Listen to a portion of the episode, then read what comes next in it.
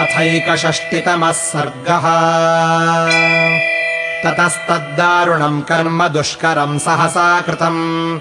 आचचक्षे मुनेः सर्वम् सूर्यानुगमनम् तथा भगवन् व्रणयुक्तत्वाल्लज्जया चाकुलेन्द्रियः।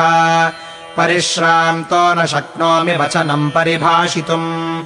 अहम् चैव जटायुश्च सङ्घर्षाद्गर्वमोहितौ आकाशम् पतितौ दूराज्जिज्ञासन्तौ पराक्रमम्। कैलासशिखरे बद्ध्वा मुनीनामग्रतः पणम्। रविः स्यादनुयातव्यो यावदस्तम् महागिरिम्। अप्यावाम् युगपत्प्राप्तावपश्याम महीतले। रथचक्रप्रमाणानि नगराणि पृथक् पृथक्।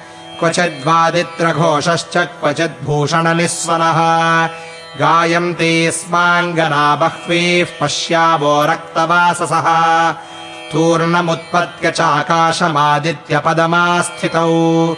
आवामालोकयावस्तद्वनम् शाद्वलसंस्थितम् उपलैरिव सञ्छन्ना दृश्यते भूशिलोच्चयैः। आपगाभिश्च सम्बीता सूत्रैरिव वसुन्धरा। हिमवांश्चैव विन्ध्यश्च मेरुश्च सुमहागिरिः भूतले सम्प्रकाशन्ते नागा इव जलाशये।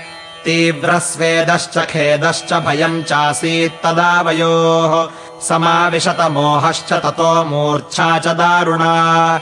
न च दिज्ञायते याम्या न चाज्ञेयी न वारुणी। युगान्ते नियतो लोको हतो दग्ध इवाग्निना।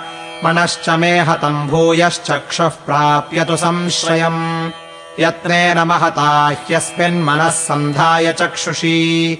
यत्रेण महता भूयो भास्करः प्रतिलोकितः। तुल्यपृथ्वीप्रमाणेन भास्करः प्रतिभातिनौ। जटायुर्मामनापृच्छ्य निपपातमहीम् ततः। तम् दृष्ट्वा तूर्णमाकाशादात्मानम् मुक्तवानहम्। पक्षाभ्याम् च मया गुप्तो जटायुर्न प्रदह्यत प्रमादात्तत्र निर्दग्धः पतन् वायुपथादहम्। आशङ्केतम् निपतितम् जनस्थाने जटायुषम्। अहम् तु पतितो विन्ध्ये दग्धपक्षो जडीकृतः। राज्याच्च हीनो भ्रात्रा च पक्षाभ्याम् विक्रमेण च। सर्वथा मर्तुमेवेच्छन् पतिष्ये शिखराद्गिरेः इत्यार्षे श्रीमद् रामायणे वाल्मीकीये आदिकाव्ये किष्किन्धाकाण्डे एकषष्टितमः सर्गः